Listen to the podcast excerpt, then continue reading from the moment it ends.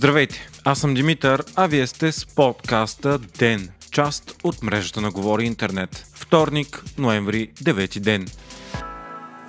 От четвъртък една от най-желаните мерки у нас става реалност. Вече зелен сертификат ще се издава и при наличието на антитела срещу коронавирус. Това означава, че хората, които са прекарали COVID-19, но не са били диагностицирани с PCR или антигенен тест, също ще могат да си изкарат зелен сертификат. Много научни аргументи твърдят, че това не е достатъчно правилен метод за разбиране дали един човек е защитен срещу коронавируса. Затова и теста за антитела няма да въжи за общо европейски зелен сертификат, а ще се използва единствено за вътрешно ползване. Министерството на здравеопазването взе това решение след сериозен натиск от обществото и браншовите организации. Сертификатът ще е валиден в рамките на 90 дни, а след това ще трябва да се направи нов тест. Междувременно у нас продължават да се чупят негативни COVID рекорди. Новите случаи за денонощието са 5286 или 11% от направените тестове. Рекорден е броят на починалите от коронавирус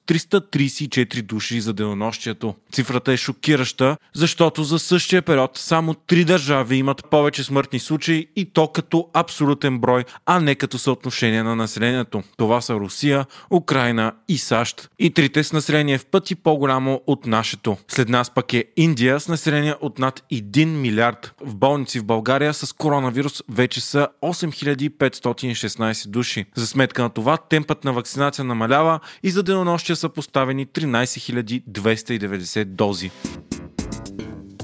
Излезе ново предизборно социологическо проучване на MarketLinks, поръчано от BTV и проведено между 2 и 7 ноември сред 1012 пълнолетни граждани. И според тази представителна извадка ГЕРБ ще бъдат първа политическа сила с 23%. Продължаваме промяната пък набира сила и вече се очертава като категорична втора сила с 16,3%. Тя е следвана от БСП с 12,1%, ДПС с 11,2%, Демократична България с 10,5%, а последна от сигурните в парламента партии е до сегашния първенец има такъв народ, които взимат 9,7%. С шанс за влизане в парламента е и изправи се БГ, ние идваме, които имат 4,1%, но са на ръба на социологическата грешка. И според това проучване, пък на президентските избори победител ще е Румен Радев. Той обаче не печели от първи тур, защото има 46,7% от вота. На евентуален балотаж, пък почти сигурен негов противник ще е Атанас Герджиков с 25,6%. Следва Мустафа Карадая с 10,3%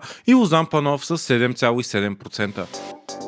Пожар с много гъздим избухна в София. На булевардите Христо Ботев и Тодор Александров горя сградата на бившето кино Възраждане и дискотека Син Сити, която затвори през 2016. От години сградата стои неизползвана, като голям пожар в нея имаше и през 2017. Знае се, че тя е обитавана от бездомници и именно те бяха обвинени за пожара преди години. Според Спаси София обаче, много вероятно е тези парежи да са умишлени, за да се премахне сградата, която се води паметник на културата, а на нейно място да бъде построен 12-етажен хотел.